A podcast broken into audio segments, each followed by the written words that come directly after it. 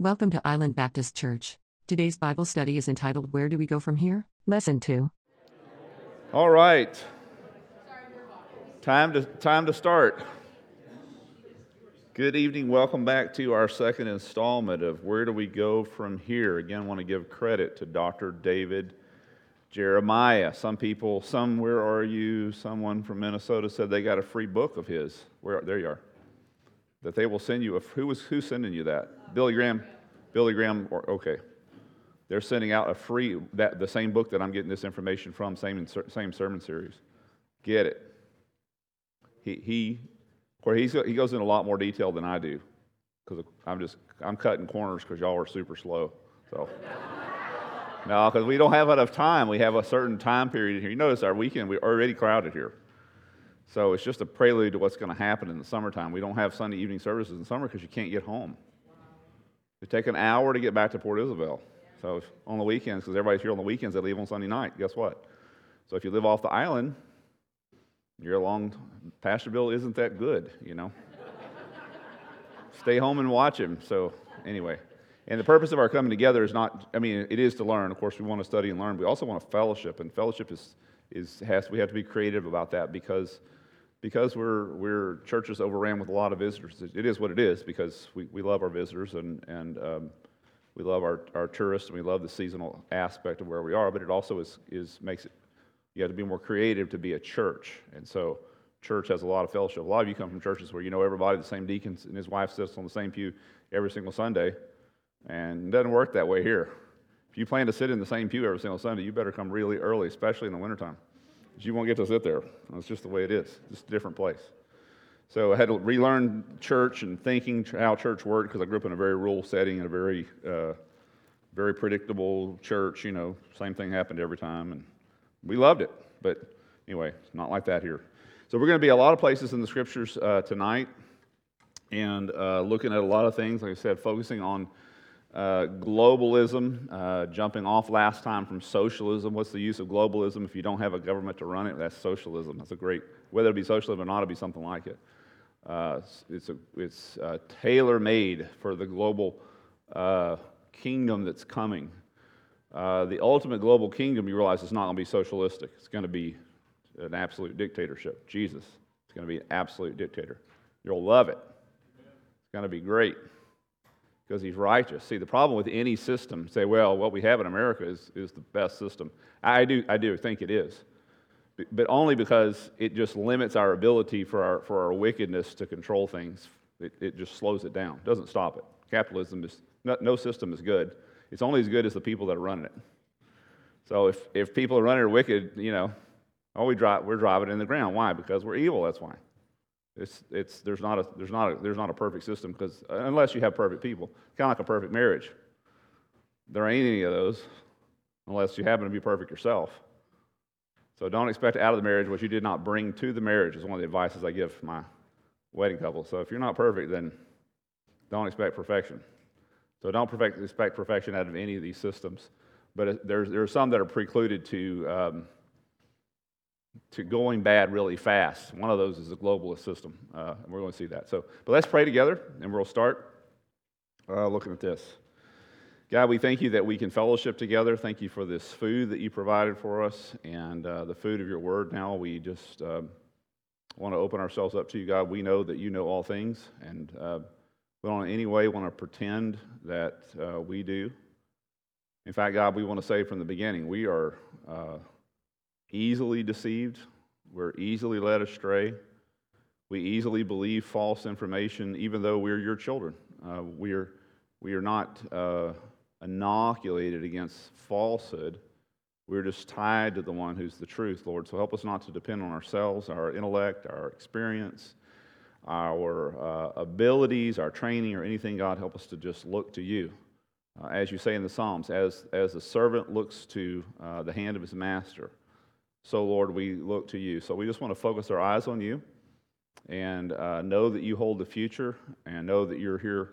Uh, all, as always, your scripture's here to inform us, to tell us, Lord, to not leave us in the dark. And so we're asking you to open our eyes to the truth. We ask these things in Jesus' name.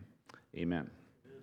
Several years ago, I think about four years ago, story spread over the internet because that's where all the truth is, right?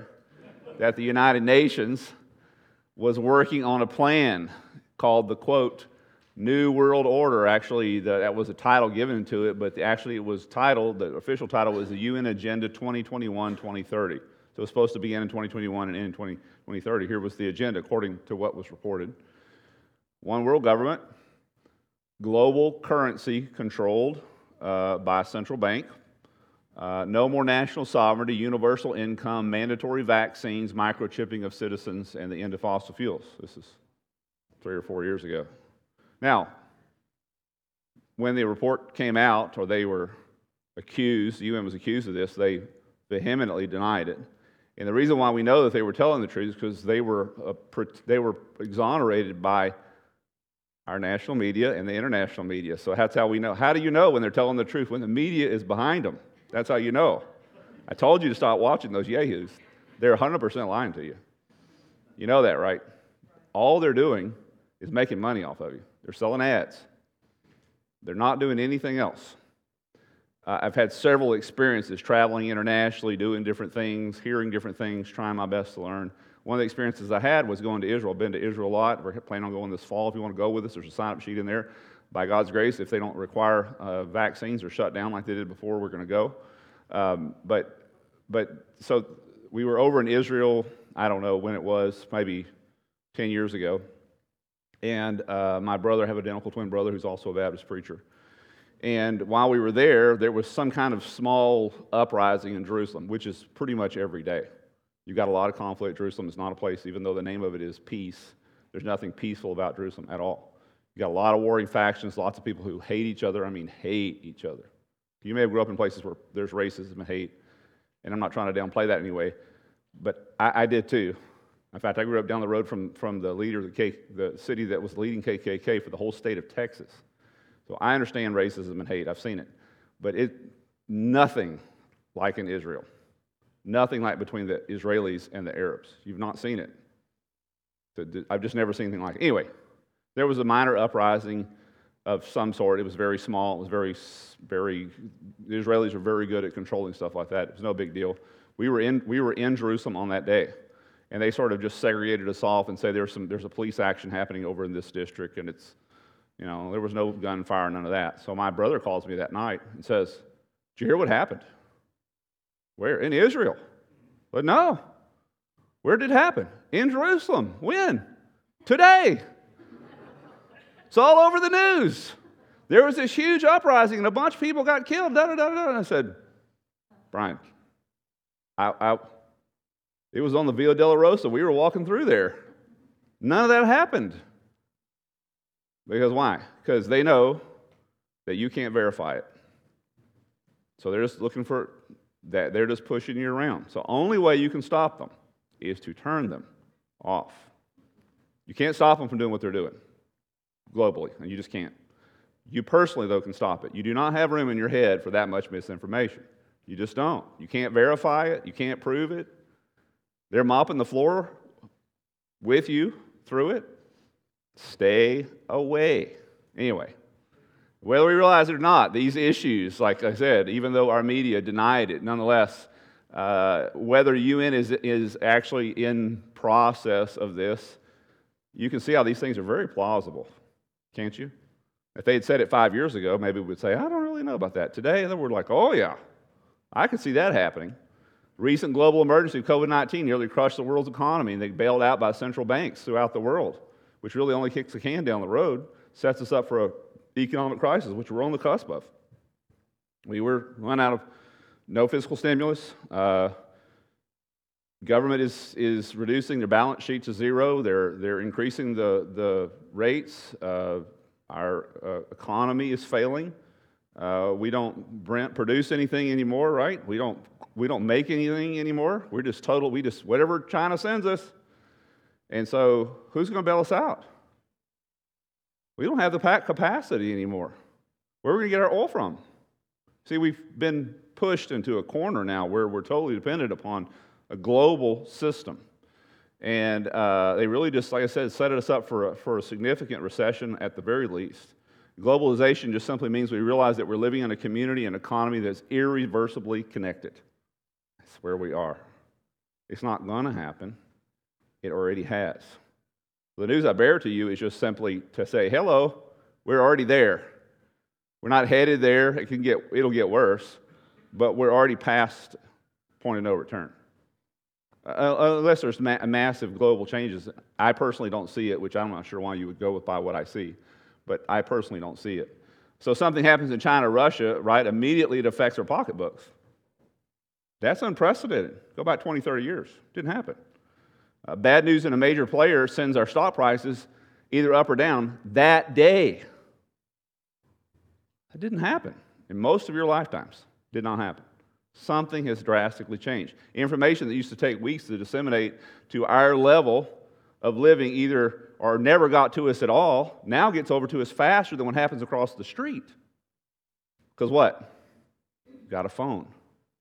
By the way, not only do you, but pretty much every person in any third world, we're as connected as we have never been this connected before. So, third world, all, all of our, we were just having a conversation about these West Virginia people over there, and I was raised in the woods in East Texas. But just a generation back, we were third world. we lived off of what we made, we killed what we ate. Nobody, we didn't know anything because nobody told us anything, and we didn't watch the news, and we didn't know nothing, and information either never got to us. You know, we had somebody said the stock market crashed. We thought, how many cows did it kill? You know, didn't know what that was. No idea. that is not true anymore. You go to uh, some of the most backwards third world countries, and they've got a computer in their hand that's as powerful or more powerful than the computer system that sent our boys to the, to the space, the 60s. Realize that. That's the capacity that we have now. And so our, our, our interconnectedness is already, it's already happened. This is already something past us. The wave has already rolled past, and it was a big one, and we didn't really see it. It was all good. We seem, seem to be all good. Technology connects us more. We're able to find out a lot more. Nobody has to do research papers anymore. That's awesome, I think. Uh, because all you got to do is say, hey, Google, you know, hey, Siri. Um, but, but there's, this is a, a tsunami, and a tsunami doesn't come in one wave. In fact, the first wave usually is at the biggest, so bigger waves are behind this one. So my, part of my point here is just to say you need, we need to be ready for these waves, and that's we're going to be talking about some of those things. But now we're part of a global system that reaches virtually everywhere. And already we stand on the edge of a recession, like I said, on one, one world economy, one nation, not one nation can pull us out of this. We're, we're global recession. I mean, many powerful economies are close to bankrupt, including ours. Our growth of GDP is abysmal, and we're not the worst ones. So um, we're sinking ourselves.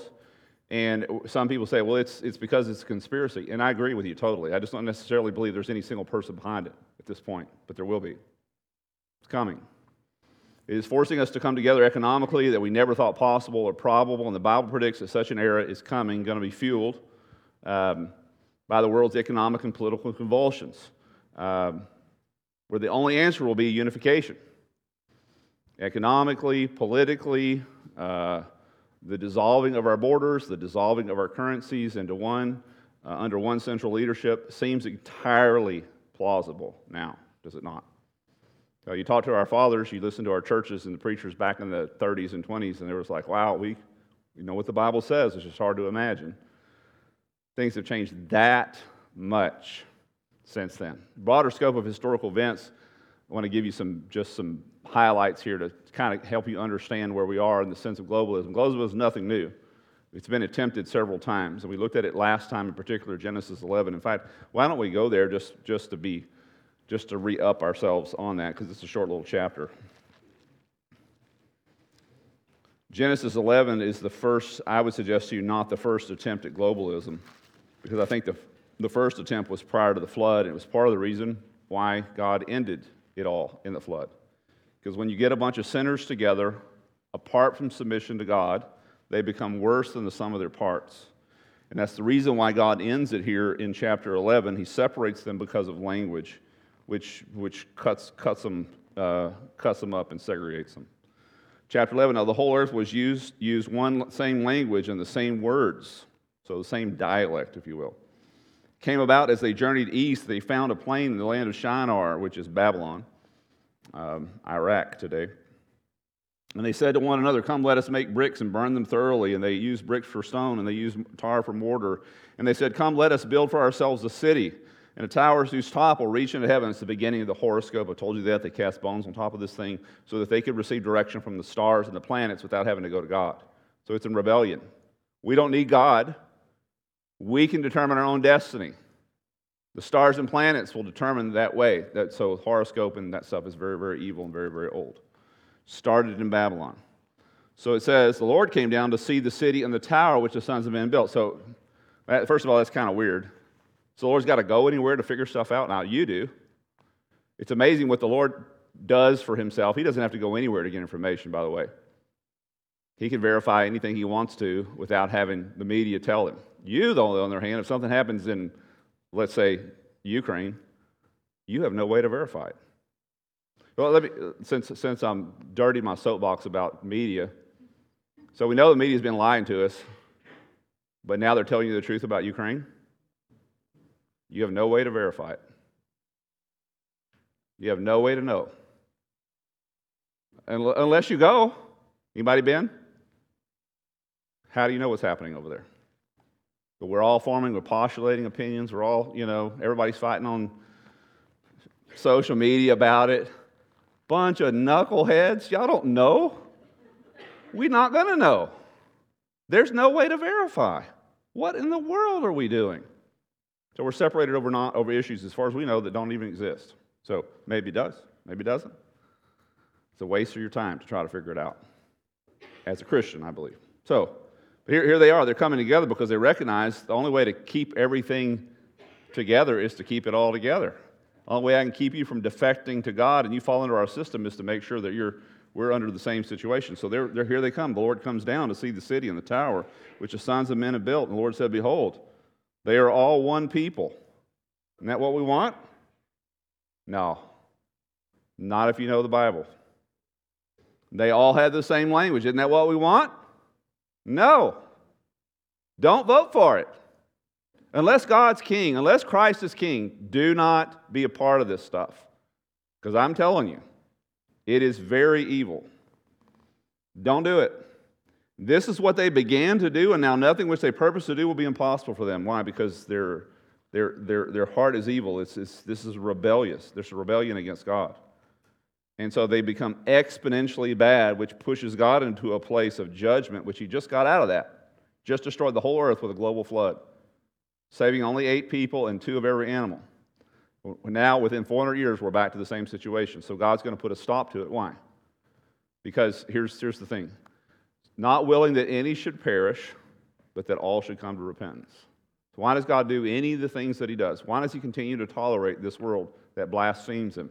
Why did, as we studied this morning, why did Jesus put up with people who said He's got doing what He does by Beelzebub? Because He's not willing that any should perish. Why, why does he argue with them? Why, why does he try to show them the absurdity of, of their arguments? Because he's not willing that any should perish, but that all should come to repentance. He loves us, wants us to be with him. He doesn't just sit up in heaven waiting for us to, to implode so he can kill us all, although he will have to, largely. So he de- he's delaying this, and it's effectively like segregating inmates in a prison yard. You don't let them run together because they become greater than some of their parts. You segregate them so that they don't have, they only can be as bad as they personally are. If you let them get together, 30 turn into 90 in, in the sense of, of manpower and ability and, and knowledge, and it's all for the wrong stuff. Come, let us go down and confuse their languages, that they may not understand one another. Speech. So the Lord scattered them abroad from there over the face of the whole earth, and they stopped building the city. Therefore, its name was called Babel, which means to Babel, right? But it became called Babylon, which takes on, takes on a different, different nature. So, so here's where it started. And uh, God segregated us because why? Because we can't be put together. We really can't. And it's a, it's a false satanic notion that thinks we can, away from God.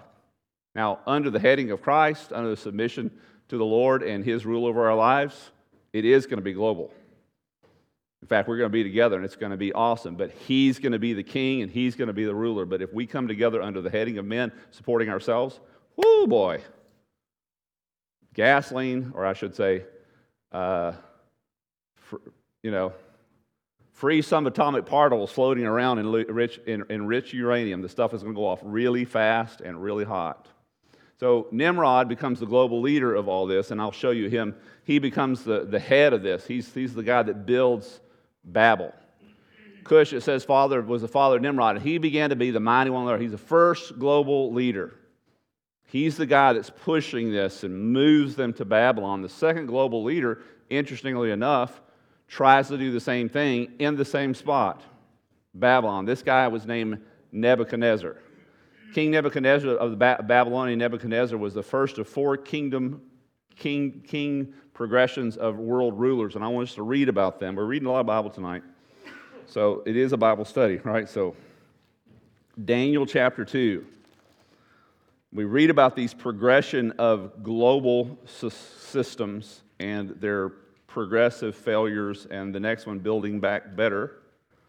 He didn't, he didn't come up with that system. The Romans and the and the Greeks and everybody else did. And they did build back better, but it's still uh, headed toward a bad thing. So, Daniel chapter 2. Again, the whole point is globalism under one head, one world government, one world currency, one world unity. You know, if what are what, but what are we if we're evil in the deepest parts of who we are? Uh, we turn into something really, really bad. So what's taking place here is Daniel and his friends have been exiled. They've been taken captive and taken to Babylon as teenagers. Um, they are put into the service of the king, turned into eunuchs, probably. Uh, put into the service of the king. Uh, turns out, because of God's giftedness of them, they, they rise to the top very fast. Uh, but this king, if you know the history of Nebuchadnezzar, Nebuchadnezzar inherited the throne just like that. His dad died.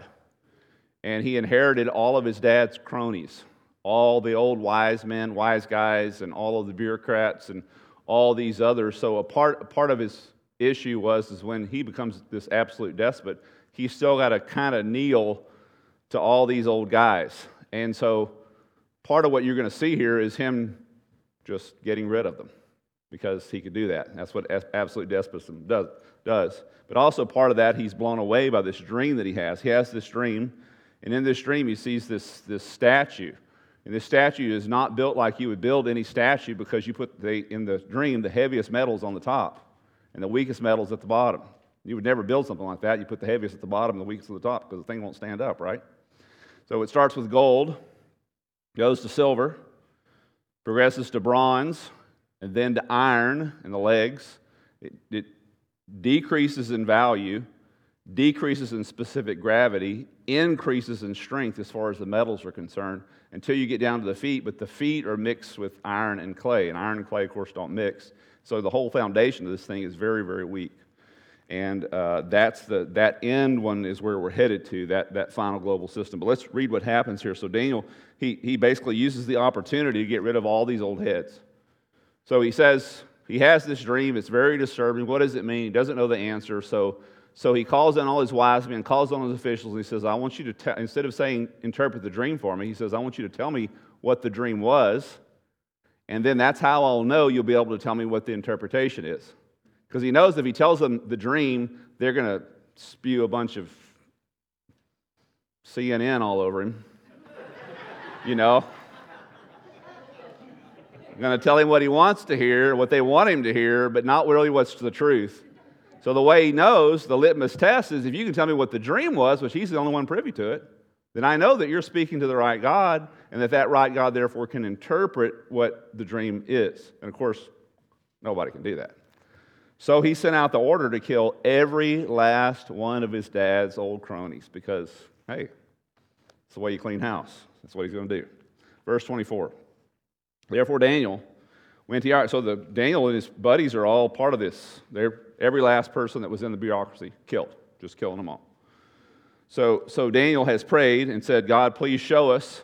He's intervened on behalf of all the other wise men and fortune tellers or whatever and said, Please, God, show me what this is so that I can save these people and so that I can save myself and my friends. And so, therefore, Daniel, it, God receive, he receives this message from God, and then he's going to tell it to the king. He goes to Arioch, it says in verse 24, whom the king had appointed to destroy the wise men of Babylon. And he went and spoke to, to him as follows Do not destroy the wise men of Babylon. Take me into the king's presence, and I will declare the interpretation of the king. Daniel may be 19 years old, very young. Arioch hurriedly brought Daniel into the king's presence, spoke to him as follows I have found a man. What a bureaucrat, right? I found him, right? He's trying to get marks. Way to go, such a bureaucrat. I have found a man among the exiles from Judah who can, who, who can make the interpretation known to the king. He didn't find him, but nonetheless. The king answered and said, Daniel, whose name was Belteshazzar, are you able to make known to me the dream which I have seen and its interpretation? Daniel answers and says, No, effectively. As for the mystery which the king has inquired, neither wise men, conjurers, magicians, nor diviners are able to declare to the king. However, there is a God in heaven who reveals mysteries. And he has made known to the king Nebuchadnezzar what will take place in the latter days. This was your dream and the visions in which your mind in which while you were on your bed. And as you, O king, while on your bed, thoughts turned what would take place in the future. And he reveals mystery. He reveals mysteries, has made known to you what will take place. As for me, this mystery has not been revealed to me for any wisdom residing in me more than any other living man but for the purpose of making the interpretation known to the king, and that you may understand the thoughts which are in your mind. You, O king, were looking, behold, there was a single statue, and that statue was large and extraordinarily splendor, and was standing on the front, and, and was standing in front of you, and its appearance was awesome. The head of that statue was made of fine gold, its breasts and arms was silver, its belly and its thighs of bronze, its legs of iron, and its feet partly of iron and partly of clay. I said, You don't build a statue like this, it won't hold up. You continue looking, and the stone was cut out without hands, and it struck the statue on its feet. So at the very bottom, the last regime, if you will. And the iron, of the iron and clay, and it crushed them, and then the iron and the clay, and the bronze and the silver and the gold, and it was crushed all at the same time and became like chaff from the summer threshing floor, and the wind carried them away, so that not a trace of them was found, but the stone that struck the statue became great, a mountain, and filled the whole earth. This, he says, was your dream now we shall tell you its interpretation before the king. You, O king, are the king of kings, to whom the God of heaven has given the kingdom and the power and the strength and the glory. And wherever the sons of men dwell, or the beasts of the field, or the birds of the sky, he has given them into your hand and has caused you to rule over them all. You are the head of gold, Babylon. First of these four progression, building back better, but nonetheless not as valuable, although much stronger, each one in progression. After you, there will arise another kingdom inferior to you but bigger, Persian, Medo Persian, far greater kingdom than Babylon. And the third kingdom of bronze, that's Greece. The same, the same scenario plays out in Daniel 7 as well, the vision that Daniel receives. Same, same order, same, same likeness in every, in every way. Which will, but in this case, beasts as, as opposed, opposed to metals. Bronze was rule over the whole earth. Notice that each one of these are global. Then there will be a fourth kingdom as strong as iron. Of course, we know that to be Rome. Inasmuch as iron crushes and shatters all things, so like iron that breaks in pieces, it will crush and break into pieces. And in, and you saw, and in that you saw the feet and toes, partly. How many toes? It's important you know. How many toes? Probably 10, right? We're guessing 10. We can verify it other places, but since it's made of a human likeness, we'd assume it's got head, shoulders, arms, and legs. It's got 10 toes. So it's important you know how many kings there are because it's, it's, they're, they're major players in the end times, those 10 toes. So the toes of the feet were partly of iron, partly of pottery, and some of the kingdom will be strong, and part of it will be brittle. And in, in that you saw the iron mixed with the common clay, they will be combined together in another in the seed of men, but they will not adhere to one another, which has got some strange implications, but we don't have time to open that up even as iron does not combine with pottery. In the days of those kings, now what is he talking about? Those 10 toes represent 10 kings. The final regime is going to look like that 10 power players, globally positioned, whatever they are, to rule over the earth. And out of those 10 will come one who will destroy three, remaining, you know, 10 minus 3. What does that give you? Seven. One, and one of, those, one of those three, or one of those seven, I should say, that are remaining will, will be the guy we know as the Antichrist. This is a scenario that I'm putting together, and we're not looking at the scriptures, but it's, it's exactly what the scriptures tells us how this is going to come about. That guy and that, that kingdom, which starts out with 10, and the final, final result is seven, ruled over by one guy, is the final global system. That's going to be a kingdom of a statue that's already brittle because it's made out of iron mixed with clay in the feet. So, I, anybody lost a toe here? Even one toe makes it rough. Try losing three out of seven, out of ten. So we already got a statue that can't stand alone. It's already brittle, so it's decreasing in value, decreasing in specific gravity, increasing its strength until you get to the place with iron mixed with clay. And now we chop three of the ten toes off. What we got? Kingdom that is tottering. So this kingdom is going to be flash in a pan. Going to look really good, really fast, and it's going to go away really fast. So, so what the Bible predicts and what Daniel predicts here a couple of places is that we're going through four, four global systems that are built back better. So, starting with the Babylonians, then go to the Medo Persians. They built back better, and then conquered by the, the, the uh, Greeks, who built back better and bigger under Alexander the Great. Very rapidly, very fast, took over all the, all the earth, basically from the Indus River all the way to Europe. And then who came next? Rome. Very powerful dominated the earth unlike any of the previous ones, the kingdom of iron. And he's, they're typified that way in Daniel 7 and the vision that Daniel has of the animals there. The, this kingdom, though, was never conquered. Well, that's not true, Pastor Bill. The, the Gauls sacked Rome. Yeah, they did, but they weren't interested in power. They were interested in the things that matter to most men, which is women and booze and loot. And they left and went back to northern Germany. That's what they did. Because any, any Germans here? I know we've got several. That's, you know, the Germans, they're, they're just out like that. no. So the Gauls, yes, they sacked Rome, but they didn't take over Rome. They weren't interested in the power of Rome. They didn't want the armies of Rome. They didn't want the responsibilities. They were just war chiefs. And they, got a, they, got a, they got, came out on a good day and they conquered Rome, caught them, caught them off guard, and conquered them, did a couple times. Rome basically was never conquered, just dissolved into its respective parts. Anybody here from ancestors from France. I know we got some. England, Scandinavian countries, Germany, right? We were all part of Rome. We were all Rome. We, we dissolved into our respective parts. Many of our countries have tried to reconstitute. The French, of course, under Napoleon. More, more recently, Germany. England, of course, tried to rule the world. The Dutch, where the, we got some Dutch here. The Dutch tried to rule the world. France, uh, Spain, uh, never so much Italy. Italy never recovered. But all of us trying to reconstitute and bring this back together because why? Because globalism's the answer, don't you know? And something has stopped us all along the way, but this is going to be reconstituted. The phase two of Rome is coming, but it's not going to be like phase one. It's going to be brittle, it's going to be quickly dissolved and destroyed. It's going to have, like I said, the strength of iron, but the brittleness of clay mixed into it. So Rome was never conquered. The Bible predicts that we're headed into a final regime headed by a reconstituted Rome. By the way, Rome dissolved in its respective parts, but its respective parts were ruled by an unlikely uh, entity for a millennium. You know who that was? Roman Catholic Church. Very unlikely. Roman Catholic Church commanded larger armies, had, say, over more land, had more money, had power over more people than any Roman government emperor ever did. Not Julius Caesar, not Nero, not, you know, Domitian, none of these guys. Roman Catholic Church, very unlikely recipient of that uh, source. So, nonetheless, the Bible predicts that we are headed into a final regime, headed by a reconstituted Rome, led by the one we call the Antichrist. That's where we're going. Characteristics of, like I said, I've already told you. It's going to be 10 kings of some sort uh, dwindled down to seven. One of those seven is going to be your guy to watch out for. But, but way before we get to that, you need to know what's going to happen. How do we get to this place? But anyway, his personage and regime is going to be an amalgamation, we're told in Revelation, of all the previous uh, leaders and regimes. Daniel has laid out this course of history both for us. It's set, it's very, it's very, um, it's predetermined. Uh, the end is going to go just like you say. Every time you pray, Thy will be done, Thy kingdom come, Thy will be done, you're asking for this to come. It's coming, it's set. It's just going to happen. So you need to deal with that. However, you do. And we're going to talk about how to deal with that here in just a second. This final kingdom is going to be complete rebellion against God.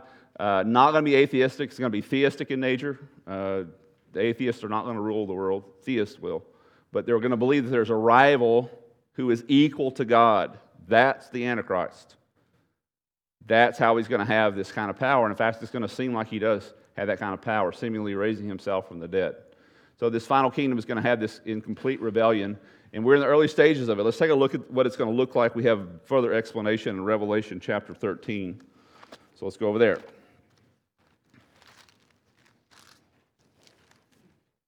Again, all this, all this is under the heading of globalism, pushing toward globalism. We've had several attempts, and, and more, more recently, for the past, well, really for 2,000 years, we've been broken up into our respective parts. It's not going to last.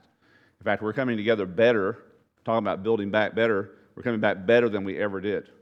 What Rome could not do in its first phase one, it can now do because we're so connected. And we're connected economically, we're connected politically, uh, we're connected in every, in every way. I can get on a plane and be anywhere in the world, you know, tomorrow. I can get in a car and drive all the way to Dallas tonight, which is what I'm going to do. Y'all pray for us. Um, couldn't happen. Just, just, just, a, just like I said, just a, a, generation before, we, were, we lived in the third world in the big thicket in East Texas. We could ride a horse in, or rock, walk up the creek and take the branch and then go. They still have a house that's, or a cabin that's like that there in the woods in, in Virginia, or West Virginia. But you know, just not too long ago, we were just like this. But, but so rapidly, we have, our circumstances have changed. Revelation 13 it says, and he stood, or should, let's, let's read the last part of uh, he, that is the, the, end, the last part of Revelation 12 tells you this is the dragon. He stood on the sand of the seashore, and I saw a beast coming up out of the sea. The picture of the sea is the picture of the Gentile world. It's foaming, it's, it's uh, confused, it's rocking back and forth, it's, at, it's, a, it's a picture of turmoil. So, out of the turmoil of the globe, if you will, rises this beast. It says, having ten horns and seven heads. There you go. So, it starts with ten kings, it diminished down to seven. Already told you that one. One of these seven is going to be the bad guy. And on his horns were ten diadems, and out of his head came, were blasphemous names. On his head were blasphemous names. And so, so out, out of the sea of these people, this turmoil rises up one like who was like Nimrod, if you will. By the way, pay careful attention. It's, don't miss it. There's not a coincidence. So Nimrod rules in Babylon, right? He starts the first Babylon. Nebuchadnezzar rules in Babylon. Uh, Persians rule in Babylon. Greece, he in fact, uh, I, believe, I believe Alexander the Great was buried in Babylon. Uh, Rome moved Babylon west. So, but Babylon's coming back on the scene, and this guy, this global regime, is going to be headed up in Babylon again. So, so uh, the concluding picture of this world globalization is what God is delaying, what God was delaying under Nimrod in Babylon is the concluding picture. We're going to all come together again, which is going to require, among other things, the end of our language separation. What keeps us apart partly is we can't talk to each other. So we're, we're ending that, aren't we? We had fun. Where's Tom Ray? There he is back there. We had this little Chinese girl. How many years? That's been five years ago. We had a, a little Chinese girl. I guess she wasn't that little, but she was smaller than me. But uh, she was. She had a massage job here on the island that she worked for, and she was had a visa, and her visa ran out, and she went back home. She was here every Sunday worshiping with us. Could not speak one word in English. You know how we communicated with her? Very easily. Google Translate, you can, we found out you can talk into that in English and it will spit it back to her in Mandarin. Amazing. This is five years ago. Amazing. Isn't that awesome? That's great. By the way, you know what? The first miracle that God did when He created the church, so He sends the Holy Spirit in the form of fire, lands on all the disciples in the upper room. What's the first thing they did? Spoke in tongues. Isn't that interesting? so that everyone could hear the gospel in their own language. Gathered there in Jerusalem were men, men from all countries who were Jewish background. Interesting. So once we come together under the Holy Spirit and the direction of God, our tongues, or the separation of our tongues, cease. But without the direction of God and without the direction of the Holy Spirit, if we try to cease our tongues, guess what? We're headed on a venture that only has one very dark end. So that's the story of chapter 13 and other places. So the beast you saw was like a leopard. So this is amalgamation of all these, these animals that come up out of the sea in Daniel chapter 7, which we don't have time to read. But I recommend it to your reading. The beast saw was like a leopard. That's like uh, Greece. His feet were like those of a bear. That's like Medo Persia. Uh, his mouth was like a lion. That's like uh, Babylon. And the dragon gave him his power and his throne. The dragon to be the devil. great authority, and I saw one of his heads as if, as if it had been slain, and his fatal wound was healed. The whole world was amazed, followed after the beast. They worshiped the dragon. You have to call him Satan to be worshiping him? No. What do you have to do to, to worship Satan? Just not worship Jesus. Either you're with him or you're against him. You don't got to call him the right name. Doesn't matter. The whole world worshiped him and followed after the dragon, and because he gave his authority to the beast, and they worshiped the beast, saying, Who is like the beast? We know who that is, who's like the beast, but they didn't know. Who is able to wage war with him? We know that answer, but they didn't. They were given to him, it was given him to speak uh, uh arrogant words and blasphemies and authority and to act for 42 months. That's three and a half years exactly. And to act, it was given to him, and he opened his mouth and blasphemies against God and blasphemed his name and his tabernacle and those which dwell in heaven. Who's that going to be? Well, I hope it's going to be you. So he's got to say something about what happened to the church because prior to this, the church is raptured out. So you got to have a, he's CNN's got to report on that. So he's, here's your talking head disseminating words from the top telling you what happened. Those were evil people that went to, you know, up. So he's going to blaspheme us. So knock himself out, right? We're already up there. And it was given to him to make war with the saints, that's very specifically is the Jews, and to overcome them. And authority was given over every tribe and people and tongue and nation was given to him, and all who dwell on the earth worship him, and everyone whose name was not written in the book of foundation, uh, written from the foundation of the world in the book of life, the Lamb who has been slain. Anyone who has an ear, let him hear. In other words, you better pay attention to this. He's really giving you something here. Goes on to tell us that he requires everyone to receive a mark. If you look down there in verse, uh, where are we? verse, well, we're in verse 10, but I'm trying to find where he says that. He deceives the whole world, dwell, verse 14, on the earth because of the sign which were given him. This is the, the false prophet, formed in presence of the beast, telling those who dwell on the earth to make an image of the beast who had the wound the sword has come to life, and there was given to him to give breath to the image of the beast. The image of the beast was, might, might even speak and causes many who do not worship the image of the beast to be killed. He causes all small and great, and the rich and the poor, to free men and slaves, to be given a mark on their right hand and on their forehead. We're going to be having, not this coming Sunday, I don't believe, but maybe this coming Sunday, talking about the, bio, the biochips that they're inserting. It's not a matter of, it's not a matter of it's going to come, it's already here. The technology's here, they're already doing it in many European countries. It's eye opening. Eye opening. Uh, also scary. So, but no, no reason to be scared of it. So, so he's, he's got a globalized economy, this Antichrist. He controls the finance and the commerce, the trade, as well as the lives of those who receive the mark. Anticipate if, to participate, they have to have what he says they have to have, otherwise they can't participate. It, it, wasn't interesting, wasn't it amazing that we had several places, including California and New York, that if you didn't get a vaccine, you couldn't eat. And if you had a business and you were not vaccinated or didn't require people to be vaccinated, you couldn't do commerce. Is that coincidence? Because that's exactly what the Antichrist is going to require. Can't do business, can't buy and sell unless you do what he says. Now, do I think the Antichrist is standing out there pulling the puppet strings? I don't think so personally. But can you see how plausible this is and how fast did it happen? So we went from oh my goodness, I don't want to get sick, to, oh my goodness, what are they making us do? I can't believe this. How did we go this fast? Because you don't realize how close we are to the brink of this. Or at least maybe I don't. Maybe you do. But I didn't. Amazingly, incredibly close. You will not be able to buy and sell unless you participate in his system. You can imagine. It's very plausible, is it not? Uh, chips, like I said, are being inserted today in the hands of multiple European countries, especially Scandinavian countries so that a person will not need a credit card. They're very convenient, by the way. So I don't need a credit card. I've got, a, I've got this bi- biometric chip in my hand, uh, encased in silicon. And, in this chip contains tons of information. It tells it's my passport, uh, it's my, uh, it's my, of course, my identification, it's my credit card, it's my bank account, it's my immunization card. So you know, by, you know, people, I, I didn't get it, if people want to know, I didn't get the vaccine. I don't know if y'all, you know, have me lynched or whatever. But I told people at lunch, I said, I didn't get the vaccine. I didn't get the vaccine for several reasons. One, because vaccines have never really worked on me. I, am always the person that gets the vaccine from, I always get sick from a vaccine, first of all.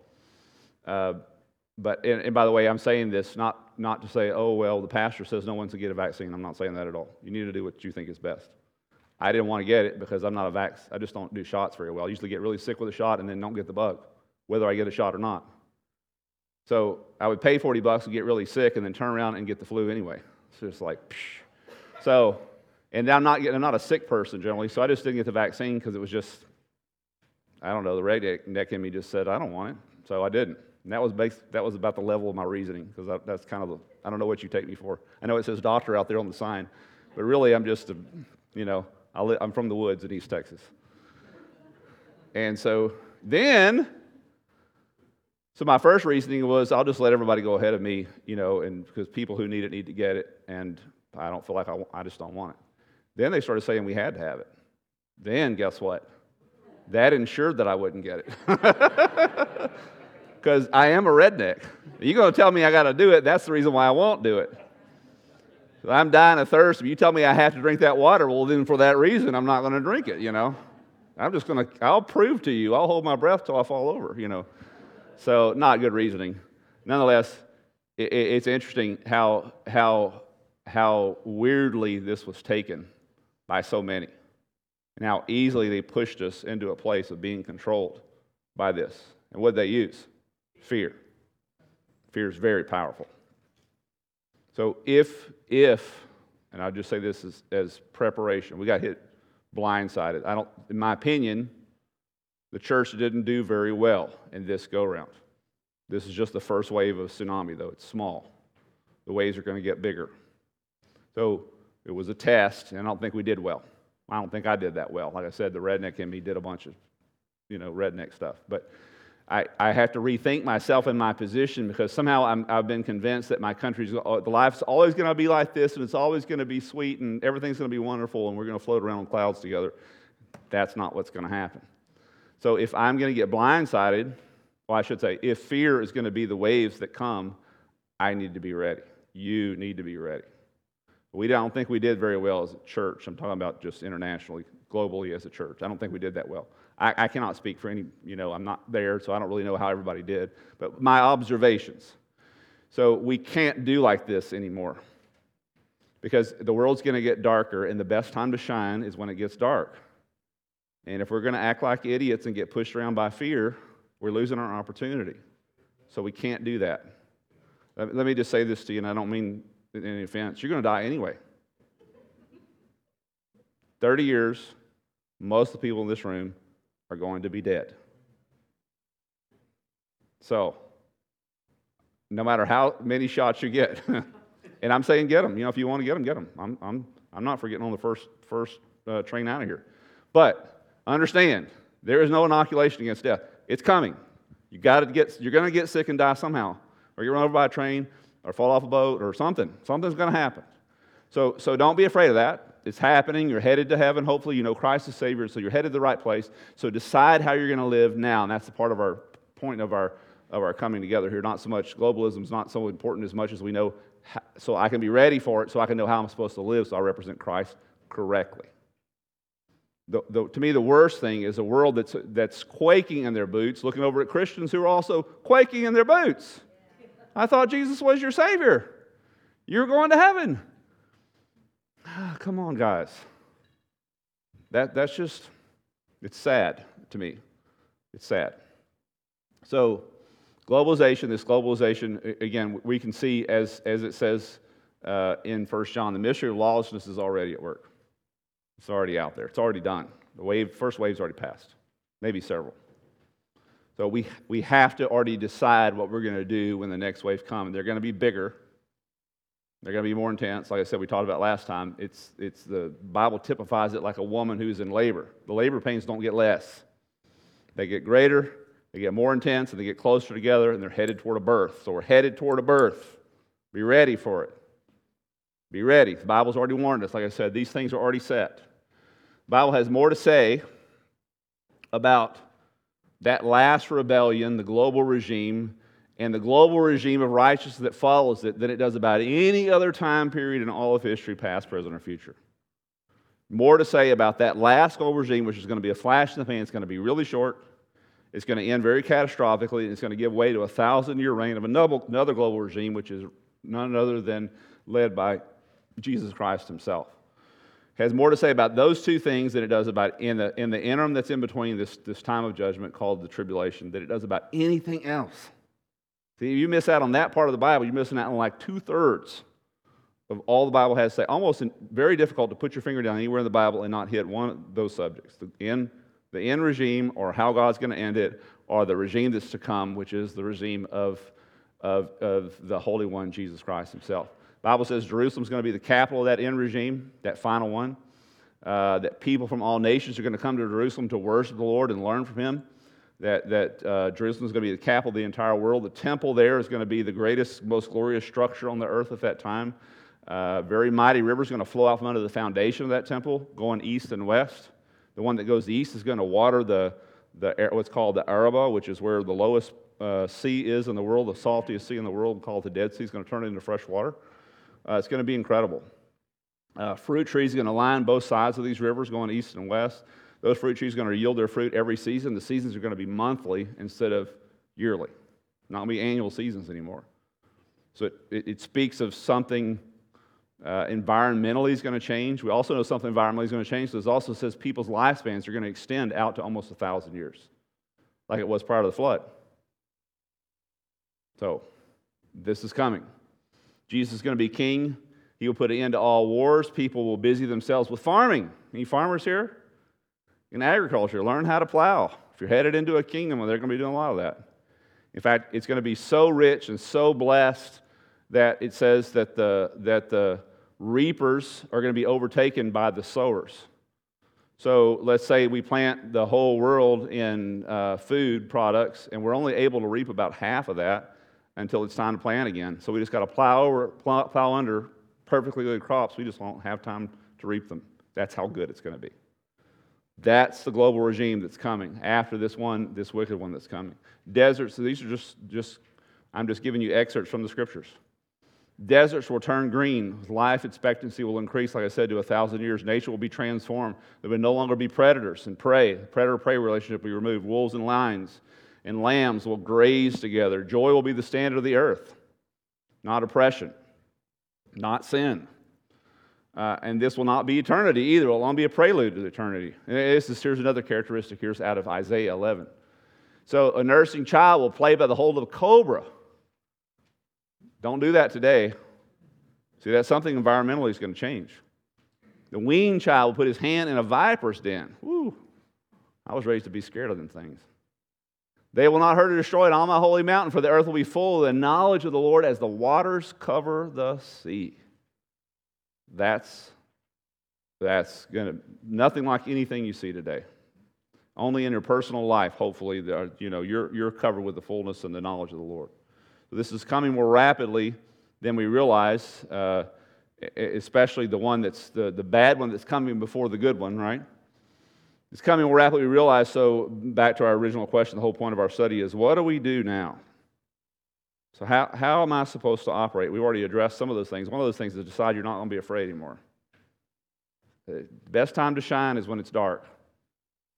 So, set in your mind that we're going to act the best we can. I'm not saying don't wear a mask or don't get a shot. I'm not saying that. I'm just saying you need to say, what does God have for me? I got a much, there's much greater agenda than, I li- than that I live through this. There's a global agenda, and it's God's. And God's rescuing people, not willing that any should perish, but some that, they should come to repentance, right? So, what part do I play in that? Well, I think a good lesson for us and a good place to look is what happened when the disciples saw their Savior rise into heaven. Let's turn to Acts chapter 1.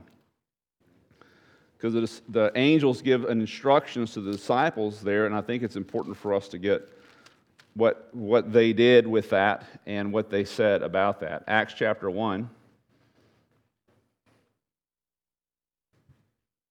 Verses 6 through 11. So they were coming to him saying, Lord, is it at this time you're going to restore in the kingdom of Israel? So the whole asking questions of when the, when's the end coming? When's Jesus coming back? Stop asking those questions. Stop it. Because Jesus says here, it is not for you to know. So if anybody tells you that they know, you automatically know they're not listening to Jesus. It's not for you to know. None of your business. Again, we, we want to busy ourselves with global politics and global things. I would submit to you, it's not for you to know. Who, who told you you're supposed to know all this stuff? Well, I want to watch, I want to know stuff. So, what difference does that make? How is that impacting the eternal kingdom of God? How is that impacting you other than probably making you worse because now you're, you're worried, now you're upset, now you're mad at a whole like me, mad at a whole bunch of people you never met before? Well, how has that improved anything? Why not spend the same amount of time asking God to direct you about the mission that He has reaching the world? Because we are globalists here, but not in this regime, in His. We're, we believe the world needs to be reached. Here's, here's the global mission. He says, It is not for you to know the epochs or the times the Father is fixed in His own authority, but you shall receive power when the Holy Spirit has come upon you, and you will be my witnesses uh, globally Jerusalem, Judea, Samaria, the remotest parts of the earth. After he'd said these things, he was lifted up while they were looking on, and a cloud received him. He stand on the Mount of Olives. He goes north, or goes up, not north, that would be straight up. As they were gazing intently into the sky while he was departing, behold, two men in white clothing stood beside them, and they said, Men of, Israel, men of Galilee, why do you stand looking in the sky? This Jesus, who has been taken up from you into heaven, will come in just the same way as he was as you have watched him go in heaven. How was he taken up? In a cloud? Where, does, where did he leave from? From Jerusalem or from the Mount of Olives? So you, it's the same scenario. The Bible says that's exactly the scenario that's going to take place. So they returned to Jerusalem and they waited there. Of course, came the Holy Spirit, came the tongues, came the end of the separation because under God, God removes that boundary, that segregation in the jail uh, uh, yard anymore. It's not there anymore. Why do you stand gazing? What do, what do we do then? Well, several things. Number one, worship the glorified Christ. John sees the glorified Christ. Let's look at that. In Revelation chapter 1, worship the glorified Christ. He sees this image of Jesus. And John walked with Jesus for three years on this earth, but he never saw Jesus like this. Revelation chapter 1. In fact, I think I have it on the screen up there. Nope. There it is.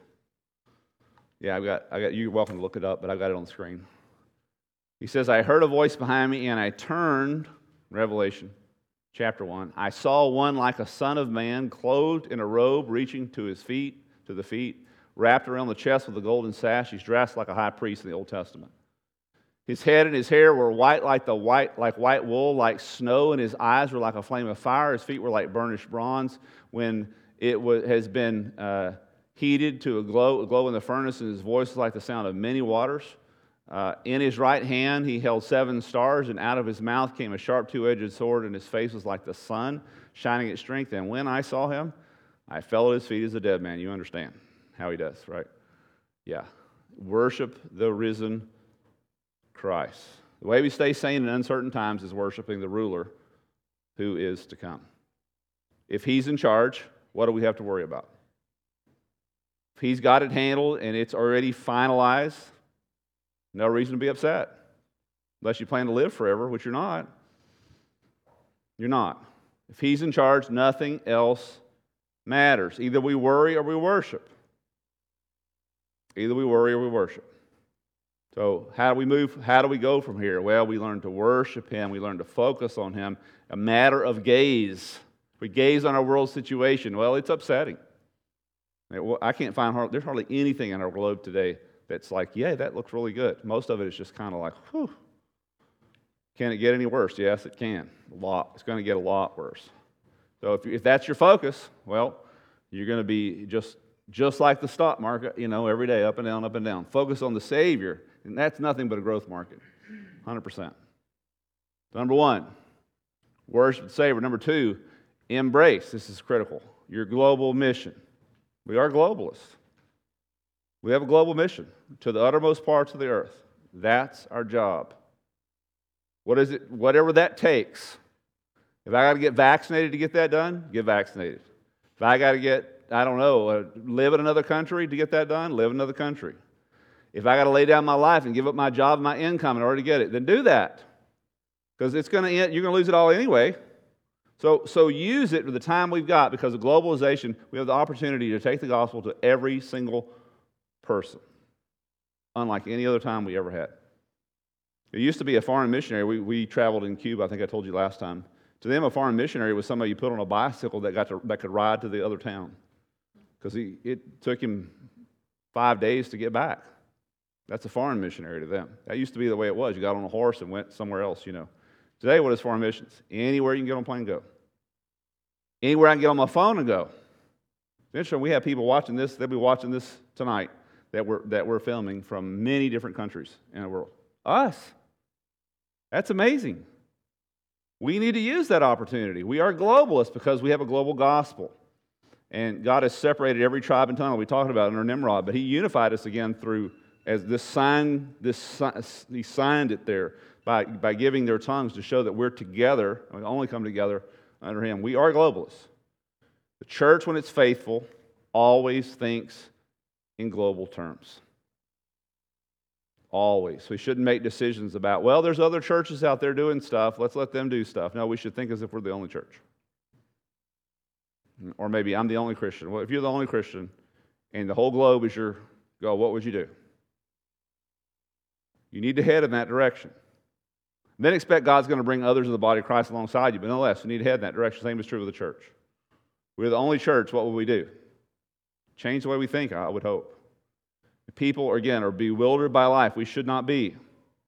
We should expect more and more of this. As the successive waves of this tsunami pass over, people are going to get more and more fearful, more and more easily controlled because of fear. We can't be those kind of people. We, we have the tools uh, to, to reach these people. We need to be about it. Uh, tools like social media, not a place to argue or debate, but uh, to share the gospel to the world. Uh, what can we do to advance global missions? Can we go? I'm putting it to you. I'm not going to give you any, I'm giving you, I'm giving you directives. I'm not giving you ideas. I think the church is capable, the body of Christ is capable of coming up with their own direct. They, they can figure it out. But, but it's to me and leaders to say, listen, we got to do this. So let's come together. Whatever it takes to, to reach our global mission uh, through the church. What ministries can we support? What ministries can we be a part of? What regions can we reach and go beyond there? Missionaries that we can encourage. How can we do this? We have an incredible opportunity. Amazing. The interconnectedness of people, like I said, at least initially, is a great thing. It's great. It's bringing us all together. Like I said, it's gasoline on fire. But, but in, the, in the short run, we have an opportunity to reach a world unprecedented. Unprecedented. What, what can we do? What do we do?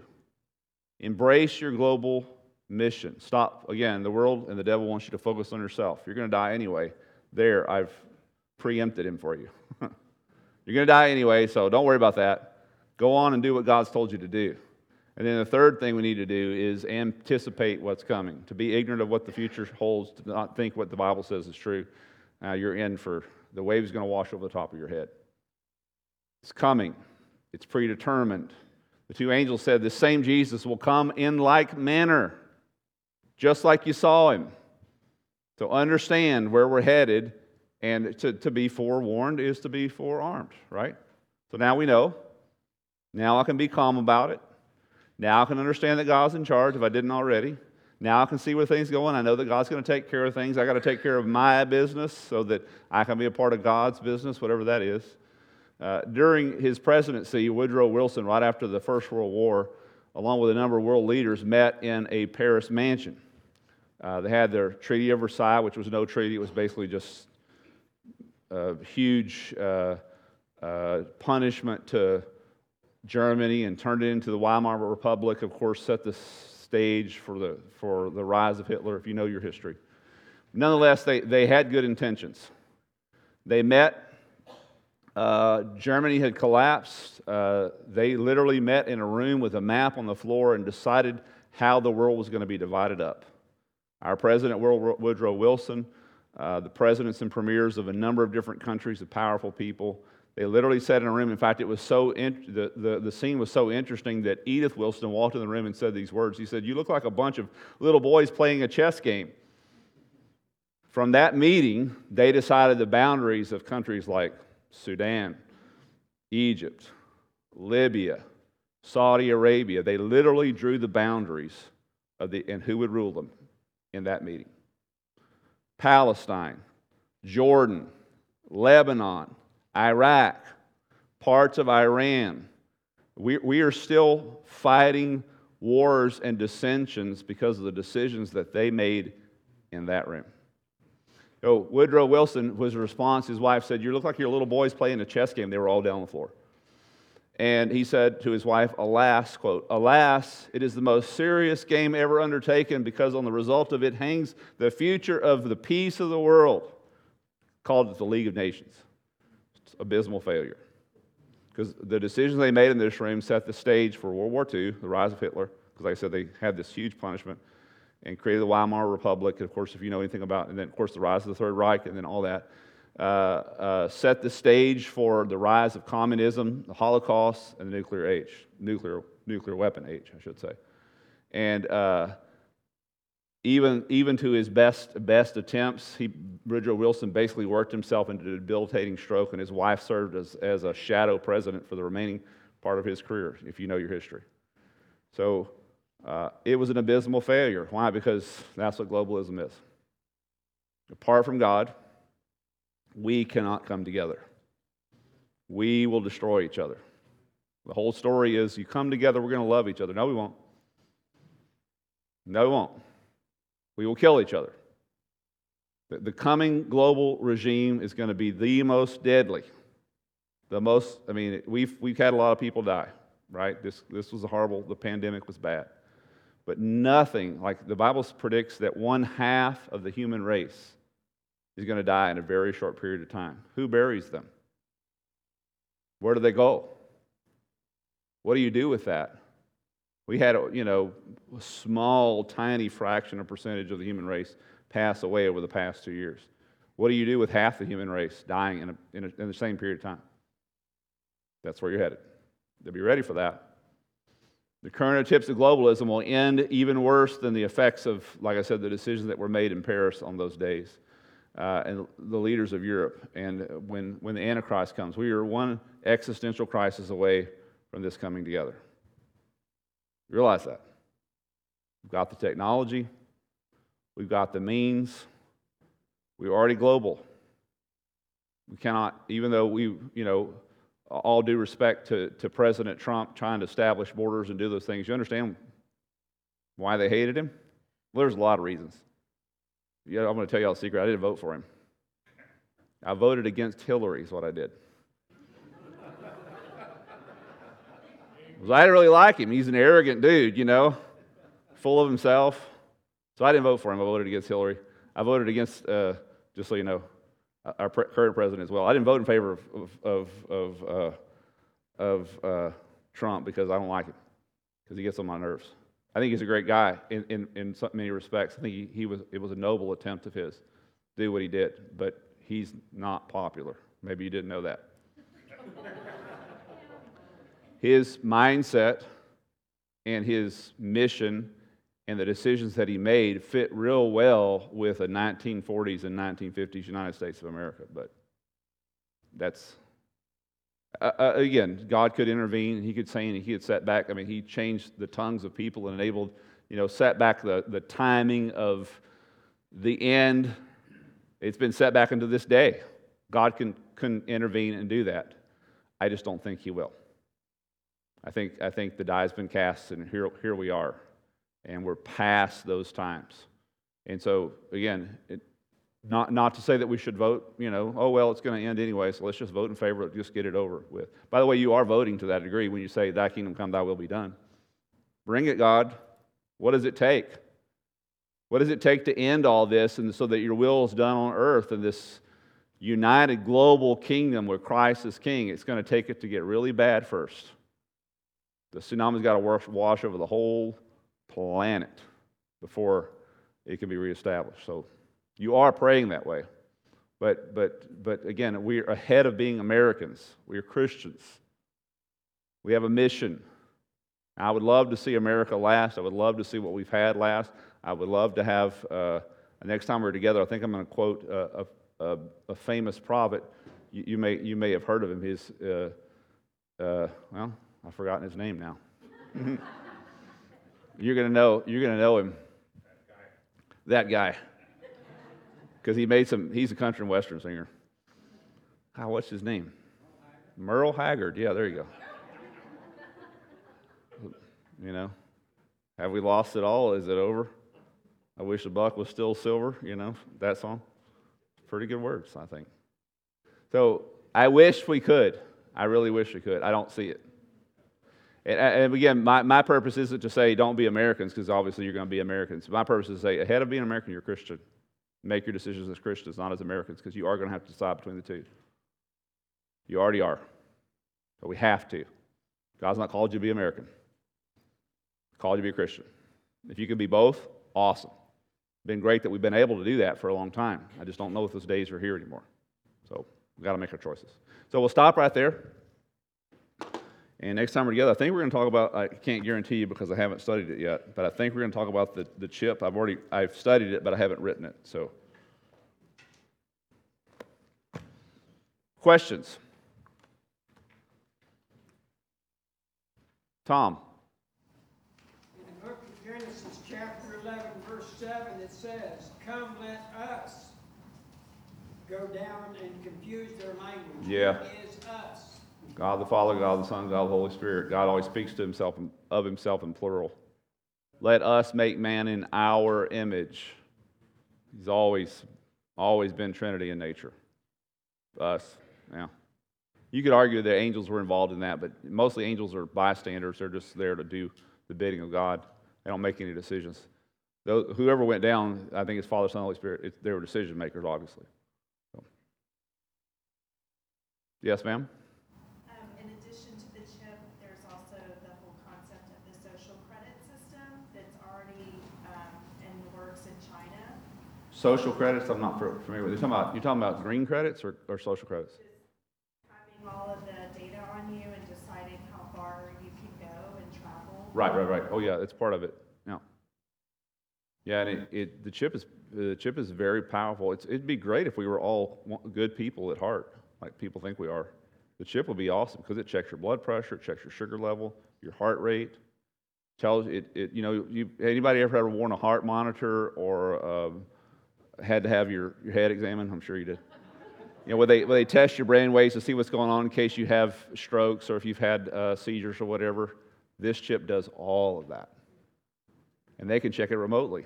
So your doctor is automatically wired if your blood sugar takes a dip. That's awesome technology. That's incredible. We already have that. Do y'all, does anybody here uh, diabetic and have one of those little patch things that sticks on your leg and you wave your phone over to tell you what your blood sugar is? Same technology. What's that?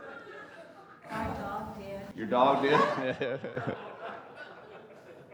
so you see them promoted everywhere. I mean, that's, it's good. It's, it's, the technology is great in the right hands. It's not, these, this technology is, is, is, um, is neutral.